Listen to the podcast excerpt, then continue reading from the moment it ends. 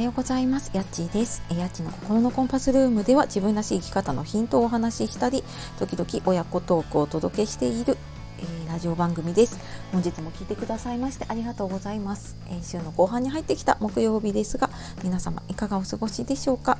えー、いつもね聞いてくださっている方、えいいねコメントとかねレターとか、えーと送ってくださる方本当にありがとうございます。はい。えーとですね、今日は弱みを強みに変える簡単な方法っていう話をしていこうと思います。で、えーと、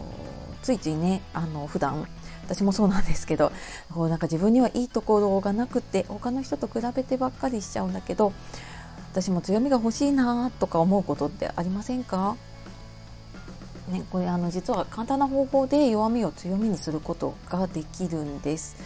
で心理学とかではねリフレーミングとかって言われている、まあ、そんな方法を使うことで本当難しいことしなくてもね自分が短所とか弱みだなって思っていることが実は長所だったり強みだったりっていうことに変えることができます。でなんか私もやっぱりね時々これ意識してないと忘れちゃうんだけれども今回ちょっとあのメルマガ用に動画を撮ろうと思っていた時にやっぱりなんかこの話一番なんか役に立つかなと思って思い出しながらねいろいろ資料を出したりとか、えーと、自分の頭の中の、ね、引き出しを出してきたので、えー、ちょうどいいなと思ってちょっとお話をしようかと思います。で普段やっぱりそのフレームいろんな人はねフレームまあそうだな眼鏡とかサングラスとかかけると見える景色違いますよねなんかそんな感じで人が物を見る時とかってやっぱフレームを通して見てるんですよねでそれを変えてみるとやっぱあの意味が変わったりとか反応とか行動が変わっていくので、まあ、結果的にねその、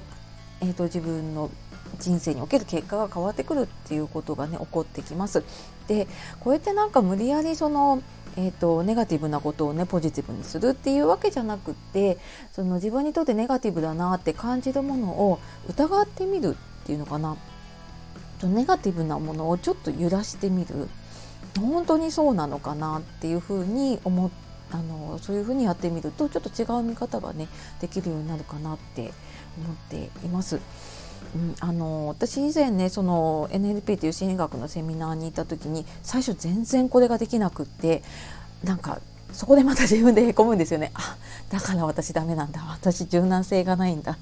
だからなんかこんな風にガチガチなんだっていう風にすごい落ち込んだんですね。でなんかグループワークやった時も他の人はパンパン出てくるのに私は全然出てこなくって。でもなんかだんだんこれあのそこで諦めるんじゃなくて時々なんかや意識してやっていくことであだんだんなんかできてきてるなっていうのをね改めて振り返ると思っています。なのでね今できないからってあの全然落ち込む必要はないと思うんですけれども。でちょっと私久しぶりにねその資料とか見た中で、えー、と思い出したことがあるので、ね、いくつかちょっと出していこうかなと思っています。で例えばこう仕事が遅い人。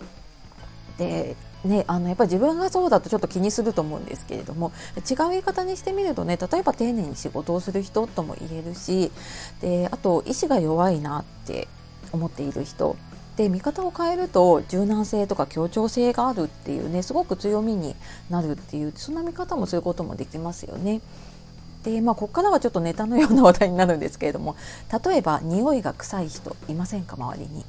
でそんな人はちょっと,、えーと、言い方見方を変えると存在感のある人っていうふうに言われたりとかあと歌が下手な音痴な人これもねあの結構自分のねあの弱点だと思っちゃったりすると思うんですけれどもちょっと見方を変えるとね個性的なアレンジをする人 なんていう言い方が、えーとできるかな、うん、そんな見方もねそういうことができますよね。でまあなんかこんな風にねどんなにこう自分で弱みだなとかあなんか自分の悪いところだなって思っていても必ずそこにはプラスの意味っていうのが隠れてるんですよね。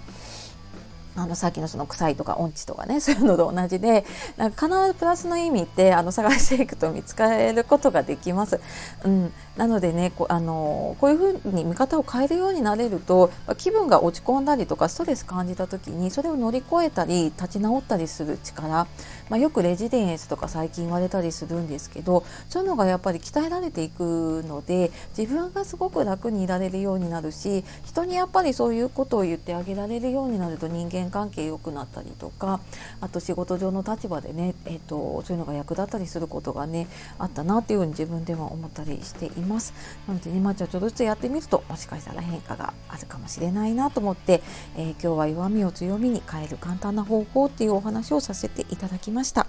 えー、今日もね最後まで聞いてくださいましてありがとうございました。では皆様素敵な一日をお過ごしください、えー、また次の配信でお会いしましょう。やっちがお届けしました。さようなら。またね